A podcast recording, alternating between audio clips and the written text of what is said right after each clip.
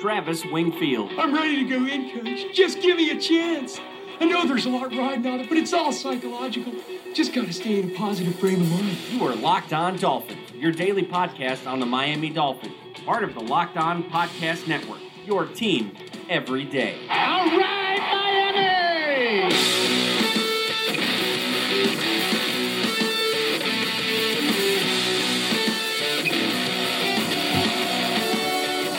What's up, Dolphins? Welcome into the Wednesday, April the 25th edition of the Locked On Dolphins podcast. I am your host, Travis Wingfield, and I'm here to bring you your daily dose of Miami Dolphins football. And on today's show, just one day away from the big night, and the Locked On Dolphins crew gives you their picks for who they think Miami should select and who they are going to select on Thursday night with the 11th pick of the draft. DeVante Parker gets hit with his fifth year option. We'll discuss tradable assets come draft day, and we review the 2016 draft class and get into your Twitter mailbag. But first, I have to remind you guys go ahead and subscribe to the podcast on Apple Podcasts. Leave us a rating, leave us a review. Give me a follow on Twitter at Wingfield NFL for the best Dolphins follow on Twitter, and the show at Locked On Fins, and the number one rated blog in the Locked On Network, LockedOnDolphins.com for all your daily written content needs, and of course, the other Locked On Sports family of podcasts, like the Locked On Heat podcast and Locked On NFL podcast for all the local and national coverage of your favorite teams. Let's go ahead and jump right into it. That's another Miami Dolphins.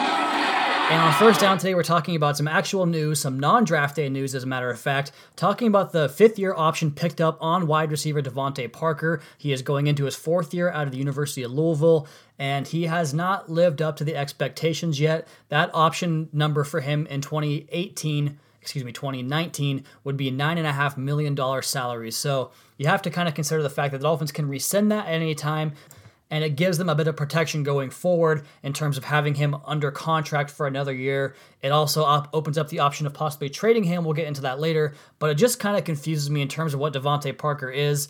I think you can go into the final season without that option and not worry about it too much, but at the same time, you don't want him to blow up this year and then cost you way too much to where you can't afford to bring him back in 2019. But the fact that he's had poor work habits the entire time he's been here, we've heard about it. He can't get himself right to play. He doesn't eat the right way. He struggled to find himself a correct meal plan this offseason. Kenny Stills was kind of ribbing him about that on Instagram in the offseason. He finally got himself back into an actual meal plan. All the Snapchat videos of him watching SpongeBob singing along to songs, eating candy and different sugars and sweets. It just doesn't really add up to a professional that cares a bunch about the about the actual game itself. He got paid, he got his first round draft status, and he's going to get paid again on a second contract from somebody else.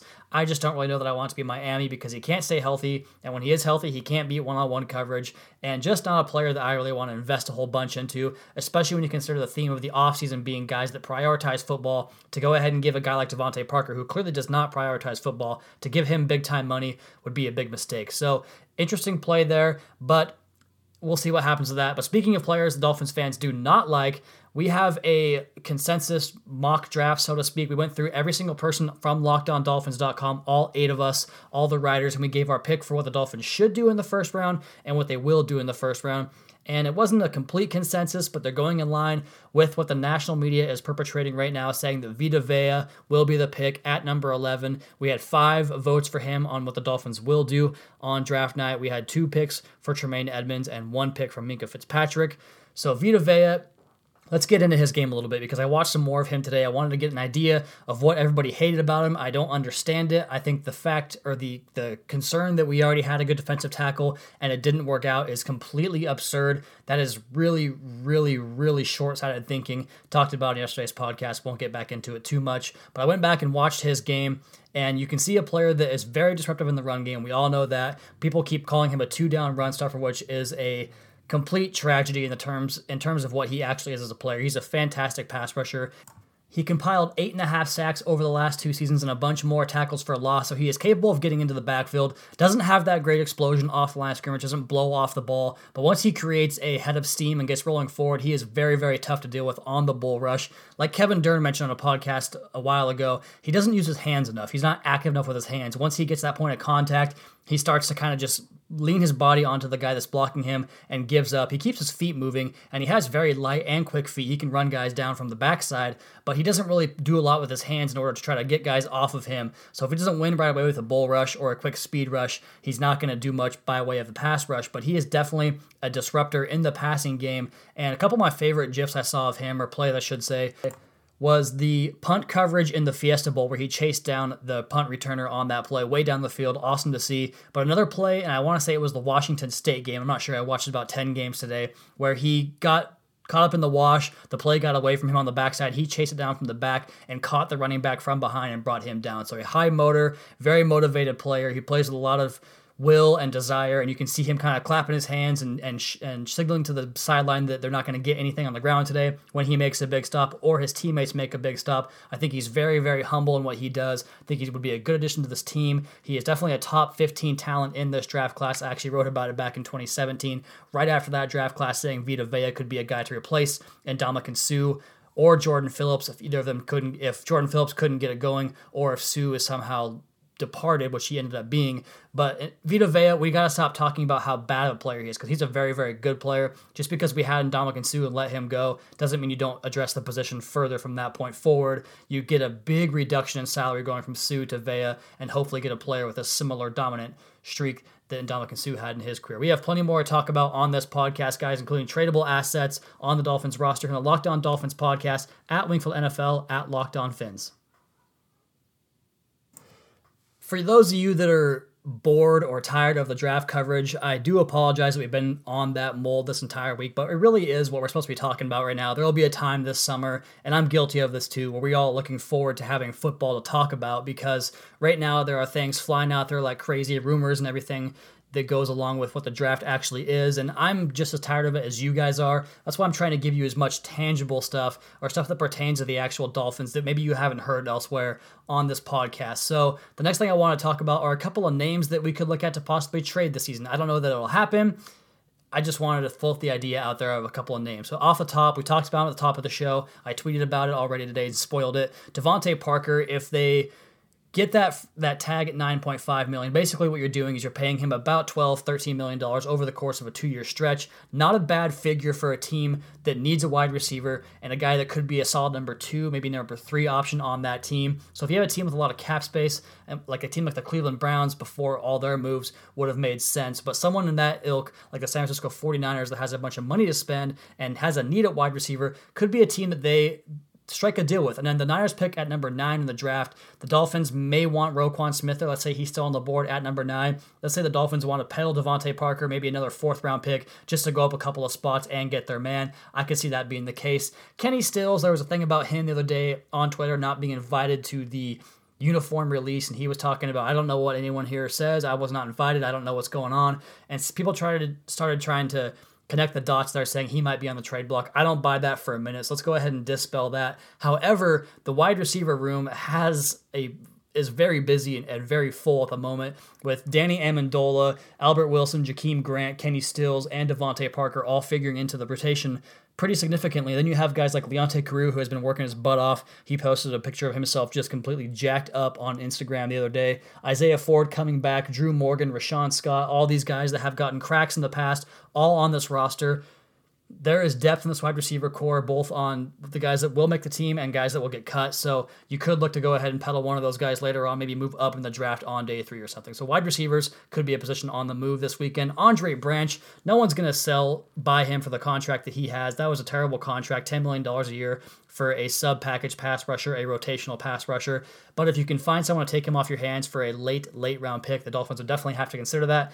And then TJ McDonald, we talked about the fact that maybe things didn't go the way the Dolphins wanted it to in 2017 with him. He didn't really get that chemistry lined up with Reshad Jones just yet. And if they go ahead and make a play for a Minkah Fitzpatrick or Derwin James or Jessie Bates or Justin Reid, whoever it might be in the draft, they could find a reason to move on from McDonald and get rid of that salary and that bad contract they gave him, or just convert him to linebacker, keep him there. So nothing to keep an eye on there. And then lastly, I don't think he goes anywhere, but if the Dolphins find an offensive lineman early in this draft, Ja'Wuan James was rumored to be mentioned in trade talks. There was talk about him getting the fifth year option tag, rescinding that tag, giving him a long term contract. There was tons and tons of buzz around this guy all offseason. It never came to a head. So if they found someone in the draft they liked, I could see him moving on. Maybe if it's a guard, kick Jesse Davis out there to right tackle. Somebody asked me, what do I expect to get from Ja'Wuan James? A second round pick is where I would start. They laughed, said Jarvis Landry gets a fourth. How does Ja'Wuan James only get a, get you a second?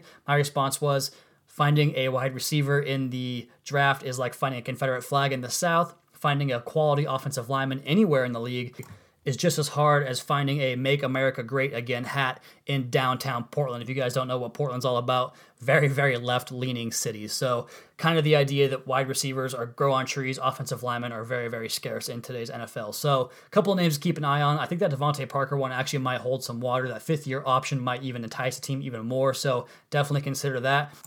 And just before we get into the Twitter mailbag, let's go ahead and talk about the 2016 draft class. This will be the last one that I review. I don't think it makes sense to review the 2017 class. This one might even be a stretch. We'll go ahead and do it anyways. You guys all recall the Dolphins went down from number 8 to 13 to get Kiko Alonso and Byron Maxwell. It didn't really work out so well for them there. But the draft did fall their way as they got Laremy Tunsil, the infamous bong mask that made him draft the offensive tackle out of Ole Miss. Was supposed to be a first overall pick before all the quarterback trades started happening. Winds up finding himself at number 13 to the Miami Dolphins. I wanted Myles Jack so bad at that spot. I thought Myles Jack was a top five talent. Winds up falling to the second round, so I was bummed out. But Tunsil was of great value there and definitely helped that 2016 playoff run at left guard. We need to see more out of him at left tackle this year. Hopefully, his feet and kind of his punch go more in line together because his feet are so good. His punch is not great. He's a little bit slow on the kick slide, which doesn't make a lot of sense given what he has in the in the tool bag there from his traits. Second round pick number 38, Xavier Howard, cornerback from Baylor.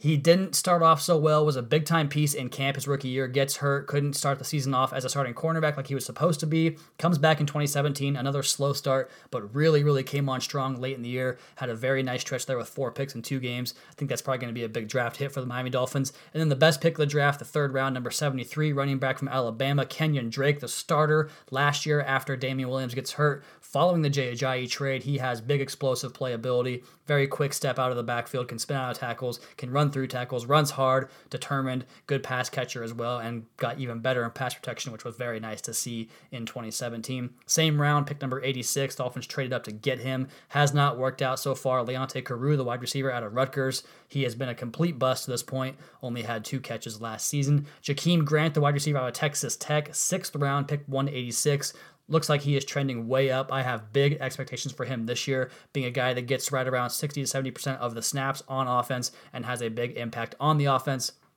in the same round, sixth round, pick 204, cornerback slash safety Jordan Lucas out of Penn State. He has not found himself on the field very much at all, except for special teams, but has not worked out for him. In the seventh round, Brandon Doughty, the quarterback out of Western Kentucky. He has been cut already. And seventh round, pick number 231, Thomas Duarte, tight end from UCLA, has played in one game, been a practice squad mainstay for the Miami Dolphins there. So another draft class that looks pretty good. You might have your starting left tackle, a premier cornerback, hopefully, your starting running back and then a dynamic playmaker in Jakeem Grant. So that draft class right now to me is looking very, very good. We are going to get into your Twitter mailbag on the other side of the podcast here. Locked On Dolphins podcast at Wingfield NFL at Locked On Fins. Let's go ahead and jump into the Twitter mailbag here on the Locked Dolphins podcast. You guys know the drill. I put out the call on Twitter for your questions. You respond, you get a shout out here on the show with your handle read, and I answer the question. Let's go ahead and start off the top from AAD at Optimus Bowtie. Should the Dolphins' draft history of not drafting a quarterback in the first round play some factor into this draft? Note, I don't think they will because of said history. I don't think you can look back at previous drafts and really take anything from them, except for drafts that were more recent from your own regime. I think that that could possibly scare some people off in the terms of like what the Jets did with Mike Tannenbaum at Mark Sanchez might have scared them off from quarterbacks down the line, or just looking back at what you have in terms of draftable assets early on, young assets on rookie contracts. For instance, you don't want to go out and spend big money on a cornerback or draft a cornerback high because you may have Xavier Howard and Bobby McCain and Cordrea Tankersley. Could be a line of thinking there. Not one that I agree with, but I can see where they could go that direction there. So I don't think draft history has a lot to play into it unless it's very, very immediate. Next question comes from Fat Stats at fat underscore team stats. And I'm this forgive me for not understanding exactly what this means, but date, marry, fling, curve. I've heard of fuck, marry, kill, but I've never heard of date, marry, fling, curve. But if I had to pick between the four quarterbacks, Baker Mayfield, Sam Darnold, Josh Allen, and Josh Rosen, who are you doing with what? I am going to marry Baker Mayfield because I feel like he is the one that will treat me the best in terms of I think he's going to work out the best out of all four of them. Who am I going to date? I will do Josh Allen because he is going to give me some great times when I really want them and some bad times when I don't need them. I can go ahead and just kick him to the curb there. My fling, let's go with Sam Darnold. I think that he has big time upside as well, so we'll go that direction. Curve, I think that's who I'm breaking up with, and Josh Rosen is the one that I hate the most out of the four, so I will go with him. So date will be Josh Allen, Mary, Baker Mayfield, Fling, Sam Darnold, and Curve, Josh Rosen. Next question comes from Dom at Dom V. That's D O M V E E.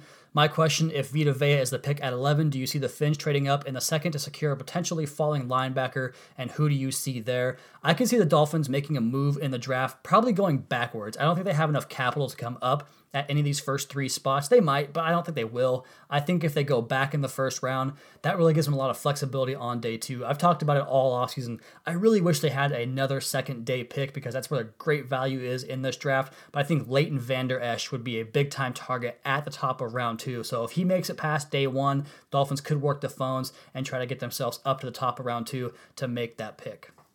And last question comes from John Lyell. It's at XSV34. If Rosen is there, Smith, James, Fitz, and Edmonds are gone, do we draft or trade down? Remembering we passed on Rodgers and Brees. I think if that were the case, they would take him because they seem to like the quarterback a lot. They want to give Ryan Tannehill some competition. They definitely need a backup quarterback for the 2018 season. And you don't really have a lot of clear answers on Ryan Tannehill whether or not me as the host tells you that I do, the Dolphins might feel otherwise. So I think they would take Josh Rosen there. Although if it were me, I would absolutely trade down, acquire more picks, and try to fill out needs in this team because quarterback just is not one of them. And that will be it for today's podcast, guys. Tomorrow's episode, I'm going to have a full first round mock draft, the entire NFL. I will also have my seven round Dolphins mock draft for you guys, the very last one, as it is finally here. Mock draft season comes to an end, and the actual draft will occur tomorrow night. I, I'm still not quite sure what I'm going to do with my Dolphins mock draft because I know I have four positions I'm going to have to find linebacker, safety, tight end and defensive tackle, and then probably a quarterback in there somewhere as well too. So I'm just not sure what the order is going to be for that. But we'll talk about that on tomorrow's episode. That will do for today's episode of Locked On Dolphins podcast. Be sure to subscribe to the show, leave us a rating and a review, and check out the other Locked On Sports family of podcasts for all your local and national coverage of your favorite teams.